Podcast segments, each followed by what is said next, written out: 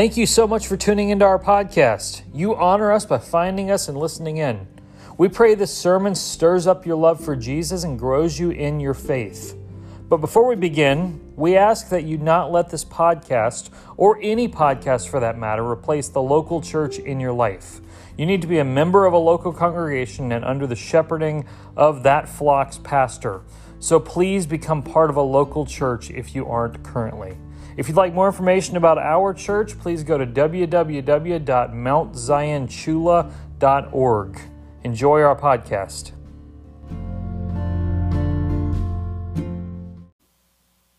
That is our hope in His Word, that um, it is a firm foundation for our lives. And um, we move now to um, talking about His Word. 2 Timothy chapter 3. Um, we're going to be, as I said last week, we are working through um, the various aspects of God's Word, um, the, the various attributes of His Word. Um, because we need to know these things, because more and more we're seeing in our society um, less and less doctrinal understanding and not more. And so, um, for the next several weeks, we're going to look at all that Scripture is, all that Scripture says about itself. And so, 2 Timothy 3, verses 16 and 17 tonight. Um, when Adrian and I were first dating, uh, we would be texting almost all the time, as many young people are when they start dating these days. Um, just a constant text conversation. Um, and you know, while you're at work, you're you're, you're kind of talking all the time. That if you're at a job where you can have your phone out. Um, when I used to, um, I, I, had a job in college and um, couldn't have my phone out, but there were girls that I was texting over the summer, so I take a lot of bathroom breaks to to go um, text. but but the job that I had when Adrian and I were dating, I, I could have my phone out, and we would text a lot. And um, and certain times when she would text me, I would take screenshots of those texts because I wanted to keep them. I've still got them saved on my Google Drive um, early on because those texts meant something. I wanted to remember them. Um, these were the actual words from Adrian about how she felt or what she thought or, or, or how she viewed our relationship or, or, things like that. And I would, early on then, um, you know, when you're in that puppy love phase, I would go back and reread them time and time again. Um, because when we hear the actual words of a person that loves us, it's something we want to continually go back to. And the Bible's like that. In the same way, the Bible is God's actual words to us. This book that we have is not just a collection of ancient writings. It's not a list of Christian fortune cookie statements, as some people might view it. Um, it's not a fairy tale story. This is the actual words of the God in heaven, our God. But of course, we have to ask questions about how that came to be. Since men wrote the Bible, since God didn't, you know, stick his hand down out of heaven with a pen and write the book, um, we have to ask questions of how that came about. Moses wrote the Bible. Isaiah wrote the Bible. Paul wrote it. John wrote it, depending what book you're talking about. A, a, man or a woman, in some cases, wrote it. There's a couple books that we can say were probably written by women. Um, that, that is answered by the doctrine of inspiration. The Bible is inspired. God's word is inspired. We often use the phrase, the word inspired, to talk about, um, you know, something made me feel good. Something really lifted my soul. Um, that's not what we're talking about when we talk about the Bible. Um, it comes from the Greek word for breathed out. It, it's, it's, the, it's the idea of um, when, when, I speak, sometimes, you know, um, spit comes out. Um, that, that's the idea. Um, it's, it's breathed out. Inspire comes from the idea of spit coming out of your mouth. God is breathing it out. He's breathing out the scriptures. And we get that idea from 2 Timothy chapter 3, verses 16 and 17. All scripture is breathed out by God and profitable for teaching, for reproof, for correction, and for training in righteousness, that the man of God may be complete, equipped for every good work. Scripture is breathed out by God. It is profitable for teaching and reproof and correction and training in righteousness, and you can be complete by it. You can be equipped for every good work by it. There's a period in history um, called the Enlightenment, began around, eight, around 1685 in Europe. and um, it went on for, I think, a couple hundred years. It was a time of scientific um, advancement and philosophical advancement, and um, greatly affected society's view on the inspiration of Scripture.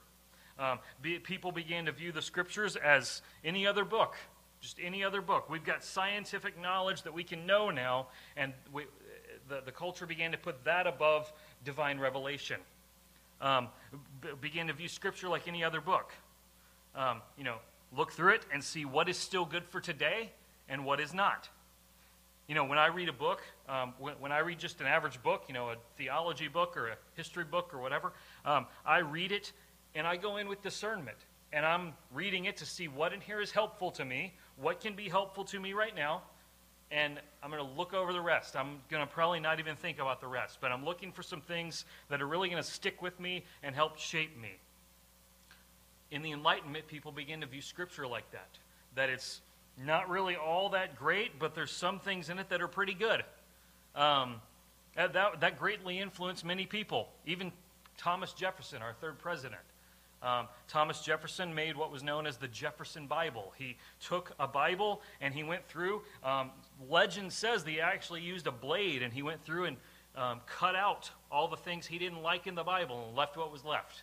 He, he left a lot of the moral teachings, a lot of the philosophical teachings, a lot of those ideas, but anything miraculous, anything divine, he cut out. Um, I don't know, I'd have to check in history to know. I don't know if they had front and back pages then, because my thought is if you cut out, you know, a paragraph on this side, well, you lose that side as well. But um, that, that's what he did. He, he would cut out portions of the Bible, and you can actually go. Um, one of the museums in Washington, D.C., has the original Jefferson Bible, if I'm not mistaken. Um, and it's, it's, a, it's a cut up Bible with, with some things left in it and some things out of it. And this thought is still prevalent today.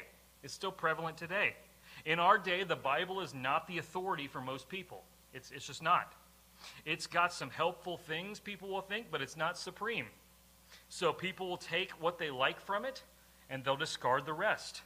You know, it'll be a comfort um, when, when I'm having a hard season in life to read, Be still and know that I'm God, but I'll ignore what it says about maybe sins that I'm living in. Um, because, you know, it just makes financial sense that I do this, or it makes logical sense that I'm doing this, or um, you just don't know the, the struggles I've had. We'll ignore those things. But this view of Scripture ultimately makes myself the authority because it sees the Bible as just any other book. Um, it's just the ancient writings of some men, um, and, and I get to decide what's best for me, and I get to discard the rest. I'm the authority. But it's actually the inspired Word of God. These words on this page in this book are God's actual words. He said them. Therefore, they have major authority over our lives.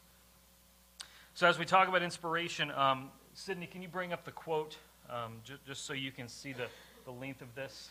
Um, this is how uh, theologian John Frame describes defines the inspiration of Scripture. The inspiration of Scripture refers to that act whereby the Holy Spirit came upon the authors of Scripture, causing them to write exactly what God intended, while simultaneously preserving each author's writing style and personality. This supernatural work of the Holy Spirit upon the human authors means that the author's words are God's words and therefore are reliable, trustworthy, and authoritative. So, God wrote this entire book. He, he wrote the whole thing. But he used human authors to do it. He used human authors. This is why we can read the writings of John and see a very specific, a very different writing style from someone like Paul. You can read the book of Galatians, and it's a very different type of book and a di- very different author writing it than, than, than 1 John. And, um, you know, uh, David's writings in Psalms are very different than the often depressing book of Jeremiah. Each author's um, style and personality is preserved within the book, but it's all God writing it through those authors. Though God wrote both John and Paul's writings, he used Paul and John to do it. So, how did that work exactly? What exactly went into the writing of the Bible? Well, it's, it's, it's, a, it's one of those many things in Scripture that's a paradox. It's a paradox. It's two um, truths that seem to contradict, but when we bring it all together, it makes perfect sense. Um, and so we'll, we'll, get into that, but um, understand how this happened, how God wrote the Bible. It didn't happen like maybe you've seen in a movie when um, you know some higher power has some kind of message to give to somebody, so they like get possessed and their eyes roll in the back of their head and they grab a pen and just start scribbling. That's that's not how the Bible is written. Um, that that's not what happened. The writers also didn't get like a heightened spiritual sense. Like they just had to sit there on a rock with their eyes closed, just focusing and straining really hard until they got into a, you know, a, a higher spiritual state. And, and then suddenly it's like it broke and, the, and they could start writing whatever God gave them. No, that, that's not what happened. Um, it's not, it wasn't like, um, you know, if you're cutting down a tree and you're, um, you're using a chainsaw and it's a really thick tree and you're just pushing, trying to cut through it. And, you know, it's not really budging until you get to a certain point and then it just breaks and finally falls like that. That's not what we're talking about. No. There was nothing mystical about it. it the, the Bible writers wrote the Bible through an ordinary means. Paul sat down to write a letter to the Ephesian church because he had some correspondence to make to them. He had a letter to write to them but the Holy Spirit divinely guided his pen to write every word that he wrote. That's what happened. 2 Peter 1:21 No prophecy was ever produced by the will of man, but men spoke from God as they were carried along by the Holy Spirit. So God spoke through them as they wrote a normal letter or a normal book. It's a paradox. It's one of those things that we believe that seems to contradict, but it's true. God is one God in three persons. That doesn't make sense logically, but it's true. Jesus was fully God, fully man. Doesn't make sense logically, but it's true. And Scripture was breathed out by God, but it was written by man. God wrote every word he wanted to communicate, but he did so through ordinary writings of a human. He did it through various means as well. We can see so many different ways that he did that in the Bible. Um, Revelation 2 1, he did it first, he did it through just literal dictation. Um, Revelation 2 1, to the angel of the church in Ephesus, write. So when John wrote the book of Revelation, it was literally Jesus telling him, hey, write these words exactly. And that's what he did. Sometimes it was through miraculous revelation. 2 Corinthians 12 um, Paul says that though there is nothing to be gained by it, I will go on to visions and revelations of the Lord. And he talks about how he went, he was at one point caught up to heaven and he learned everything he knew there. And he was sent back down. Sometimes they wrote their words in Scripture through research. Luke chapter 1, Luke says, uh, uh, Inasmuch as many have undertaken to compile a narrative of the things that have been accomplished among us, just as those uh, who were from the beginning were eyewitnesses and ministers of the word, it seemed good to me, also having followed all things closely for some times past, to write an orderly account of the life of Jesus. So Luke says in there, um, I went to all the eyewitnesses of the life of Jesus. I gathered information like a journalist, and I wrote my, I wrote my gospel. That's what Luke did. He gathered research and wrote it, and God, the Holy Spirit, moved in him as he did that. Some of the things that the scripture writers wrote were from memory. John 14, 26, the Holy Spirit, whom the Father will send in my name, he will teach you all things, and he will bring to your remembrance all that I have said to you. So the Holy Spirit is going to help you remember, is going to help the disciples remember what Jesus said, and they're going to write it down. Some things in Scripture are written by observation. You think of the book of Ecclesiastes.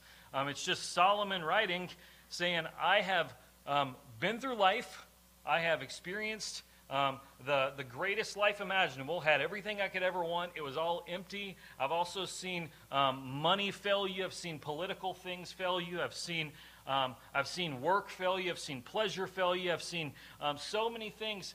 Here's why you shouldn't pursue that stuff. So Solomon writes his book based on his own observations from life, and the Holy Spirit moves in him to do that. And finally, you have um, just sound advice. 1 Corinthians 7 25 and 26. Paul says, Concerning those who are engaged, I have no command from the Lord of what you should do, but I give my judgment as one who by the Lord's mercy is trustworthy. Um, so he tells the betrothed, he's, he's in 1 Corinthians 7 giving instructions to single people and married people and um, you know, people with an abusive husband and, um, and, and the, the engaged is what he says. So when he gets to the engaged, he says, I don't really have any, you know, the Lord hasn't told me anything to, to say to you. So here's what I'll tell you just off of what, you know, my best advice I can give you. And the Holy Spirit uses that to make it into Scripture. That becomes God's Word breathed out. God used all these means and more, He inspired them all. The verse says, all Scripture is breathed out by God. All of it. All Scripture, Genesis through Revelation, is inspired by God, breathed out. 66 books of the Bible. We'll deal with later in, in a few weeks um, how those 66 books came to be in the Bible. Um, because there, there, are translations of the Bible that have more books than 66. The Catholic Bible has, um, I believe, something like 70 something books in it. Um, we'll talk about why. Um, eh, but, but all Scripture, Genesis through Revelation, the 66 books, that is what is inspired. And it's not just the red letters that are inspired. It's important for you to understand that. The red letters are not, um, are not the only inspired, and they're not more inspired than the black letters right? You understand, Paul or John, when he was writing his gospel, he didn't like, you know, when he got to a quote by Jesus, grab his red pen and write that. That was put in later by a publisher, right? All scripture, not just the red letters, are inspired. Sometimes people try to pit the words of Jesus against other parts of the Bible. So um, you see it a lot on um, certain issues in our, in our culture where they'll, where they'll say, uh, Jesus never said anything about that. And yeah, sure, he, it, the words that we have that he said written down in Scripture, he didn't say anything about it. But all Scripture is from Jesus, all Scripture is inspired from him. The Old Testament is obviously inspired. Many of the writers are writing direct words from God. Uh, Jesus viewed the Old Testament as inspired by God, as did the apostles. But what about the New Testament? Because it appears, you know, that, that we'll talk later about how um, about how the New Testament came to be formed. Because when the writers are writing the New Testament, they're just writing letters to churches. Um, so, do they have any understanding that they're actually writing Scripture? Well, it appears that they did. They understood that. Um, I don't know how that worked, but we, we, we know that they did. Paul actually wrote four letters to the Corinthian church. We have 1st and 2nd Corinthians. Um, there's actually, he wrote four letters. He references in his letters that he's written other letters to them. Um, but only two of them made it into Scripture. Only two of them were, in, were breathed out by God. I don't know how all that worked, but it did. We'll talk a lot more about that in, in coming weeks. But at a certain point, it became clear with the writers um, that, that after Revelation was written, the canon of Scripture was closed. There was no more. There would be no more books of the Bible written after that. All Scriptures breathed out by God, and that is the words themselves are inspired. The words that you read on the paper are inspired. It's, it's not just that the ideas are inspired, it's that the words themselves are. The words themselves, as they're written, are actually inspired. The order that the words are in are inspired. God chose that. So it's not in the Bible, but if the sentence in the Bible was, the dog jumped over the red fence, those seven words, God intended for them to be written in that order, in that way. But that presents a problem, doesn't it? Because I'm preaching from the English Standard Version. I read devotionally right now from the Christian Standard Bible. Um, some of you ha- have um, the ESV before you, some of you have other translations before you. And we know that if, if I read a verse from the ESV in you know, whatever book, you can read that same verse in a different translation, and it doesn't read exactly the same way, does it? The words are not exactly in the same order like that. So, does that completely crush our argument that all Scripture is breathed out and all of it's meant to be in the exact order that it's in? Well, not exactly. Because what ordering of the words uh, is inspired? Did God inspire the ESV? Did he inspire the King James Version? No. God inspired, breathed out the words that the writers actually wrote when they wrote their book. So, the Hebrew words that Moses wrote and the Greek words that John wrote are what are inspired. That is what's directly inspired. We don't have those anymore. We don't have the actual sheets of paper that they wrote down on, but we do have really faithful copies of them. and we have really good English translations of them. So you are reading a translation of the inspired word when you read your English Bible. That doesn't mean you should lose confidence in your English translations. God is faithful. He has faithfully preserved His word in very good translations. You can take that to the bank. It also means that um, there, there is no one translation that is the best, that is the only good translation, um, while others are bad. The, the King James Version is not the Bible Paul and Silas used. Some people like to say that. It's a very good translation, but it's not superior to the ESV or the Christian Standard Bible or the New American Standard Bible or others. There are some translations you need to stay clear of, like the New World Translation, which is um, one that it's either the Jehovah's Witnesses or the Mormons use, but it, it's, it's, it's, it's changed. The, the false things that they believe are backed up by that translation alone. All scripture is breathed out by God. And why does this matter? Well, because of the second part of verse 16 and all of 17. It is profitable for us, it is profitable for life and doctrine. It says it's profitable for teaching and reproof.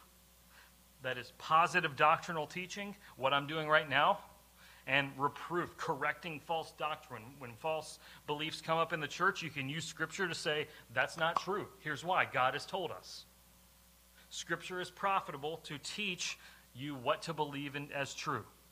And it's profitable as well, it says, for correction and for training in righteousness, for, for correction and for training. So, positive training, training in righteousness. So, um, we're, we're trying to get Haddon to start um, potty training. We're having some trouble with it, but we're trying. Um, that's positive training. We're trying to actively teach him something. But then, correction. Correction is um, correcting bad understandings of things. So um, Haddon likes to run circles around our house and around this church and around uh, the yard and around everything that he can find, right? Um, and so what he does in our house is he likes to run circles and come into the living room and run up against the, the, the door, the back door, and like slam his hands against the glass. And we we, we've got to correct that. We've got to say, buddy, don't do that. You're going to shatter the glass and hurt yourself. Positive teaching, potty training, correction don't run into the glass. That's what Scripture is profitable for. Um, it, it positively trains us in righteousness and it corrects us from unrighteousness. Scripture is profitable to teach you how to live a godly life and to correct you when you aren't. Because all Scripture is inspired, it should all be read and all be preached. You should read your entire Bible. You should make it a goal that you're going to read the whole thing at least once before you die. But preferably more often than that. Uh, not necessarily every year, but maybe. I, I, don't read the Bible every year all the way through. Um, I try to. I don't always make it through in a year, but um, read the whole thing. The whole thing is inspired, all of it. So read it all. It's the words of the God who loves you and the God who made you. Read the incredible passages of Jesus rising from the dead in John 20 and read the mundane passages of genealogies in Genesis. Read the glorious book of Romans and read the book of um, Leviticus that people mock as, silly, uh, as a silly book that who cares what it says anymore. Read the stories about Jesus and read the stories about Abimelech Read the passages that are easy to understand like John 3:16 and read the difficult ones that are hard to understand like the stories of God telling people to go in and kill entire villages. All of these are profitable, even those that don't seem to be. This is why I aim to preach the entire Bible. That's one of my goals in ministries over the course of my entire life, preach the majority, if not all, the passages of the Bible. Now, it's going to look a little different depending where I'm at. As I'm preaching through Exodus, in, the, in a couple months, we're going to start hitting some of those passages that are just hard to preach. Like, what do you do with this? Like, uh, there's, there's two, three chapters in Exodus dealing with here's, how, here's the measurements of the tabernacle. Uh, here's the measurement of the courtyard. Here's the measurement of the wall. Here's the measurement of the door. What, what do you do with that? I'm going to preach it. Now, I'm not going to spend as much time in that as I am in the Ten Commandments. Um, I'm you know, not going to preach that in the same way, but, but they're all Scripture. all scripture is equally inspired, we should understand that um, it, it's not all um, has the same level of weight to it. If I'm at the deathbed of a lost person, um, I'm going to read them passages of how to be saved. I'm not going to open up and read them the number of musicians that David had in his court. Um, that, so there are certain passages of the Bible that probably carry more weight in certain moments than others, but it's all inspired. Scripture is God Himself telling us who He is. This is incredible. It's undeserved.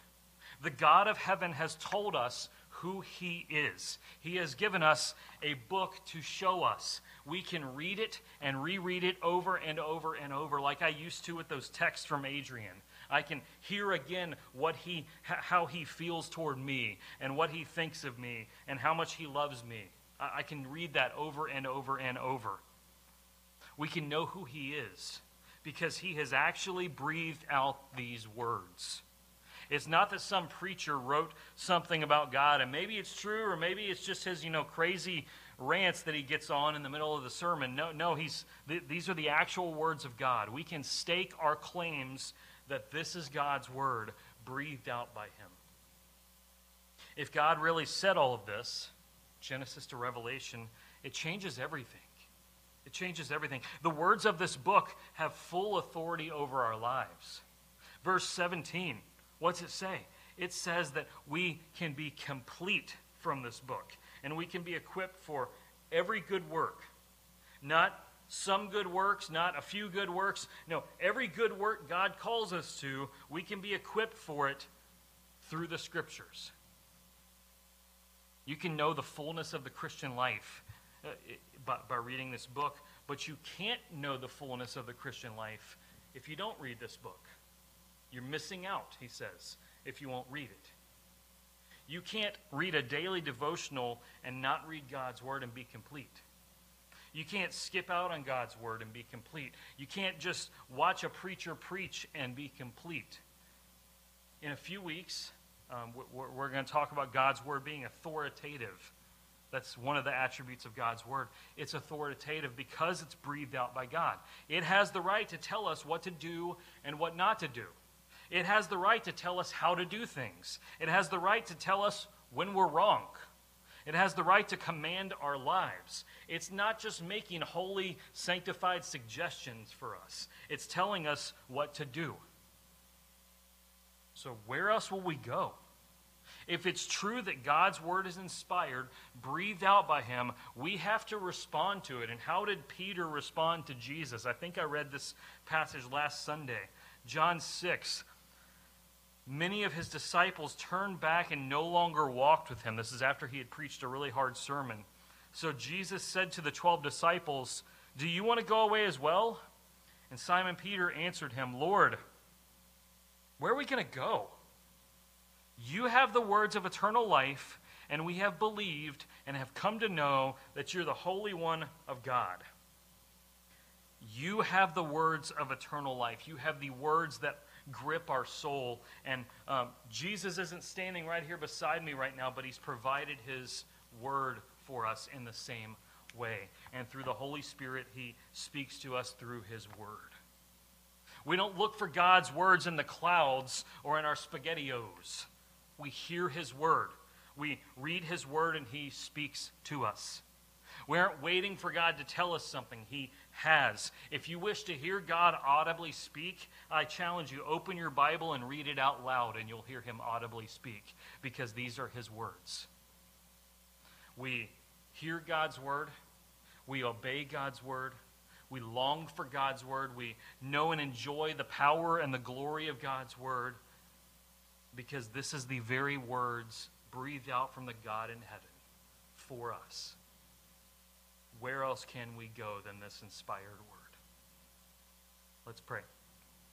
Father, I thank you for your word. I thank you that it is inspired and beneficial to us and profitable and able to complete us and equip us. Um, it is all that we need for the Christian life. We have all that we need in your word for life and godliness. And so, Lord, I pray that we would um, know that and love it. I pray that you would fill us with joy in that and help us, Lord, to, um, to, to place our stakes on your word. Where else can we go? You have the words of eternal life. And we believe and have come to know that you're the Holy One of God. You've told us who you are through your word. We thank you for it. In Jesus' name, amen.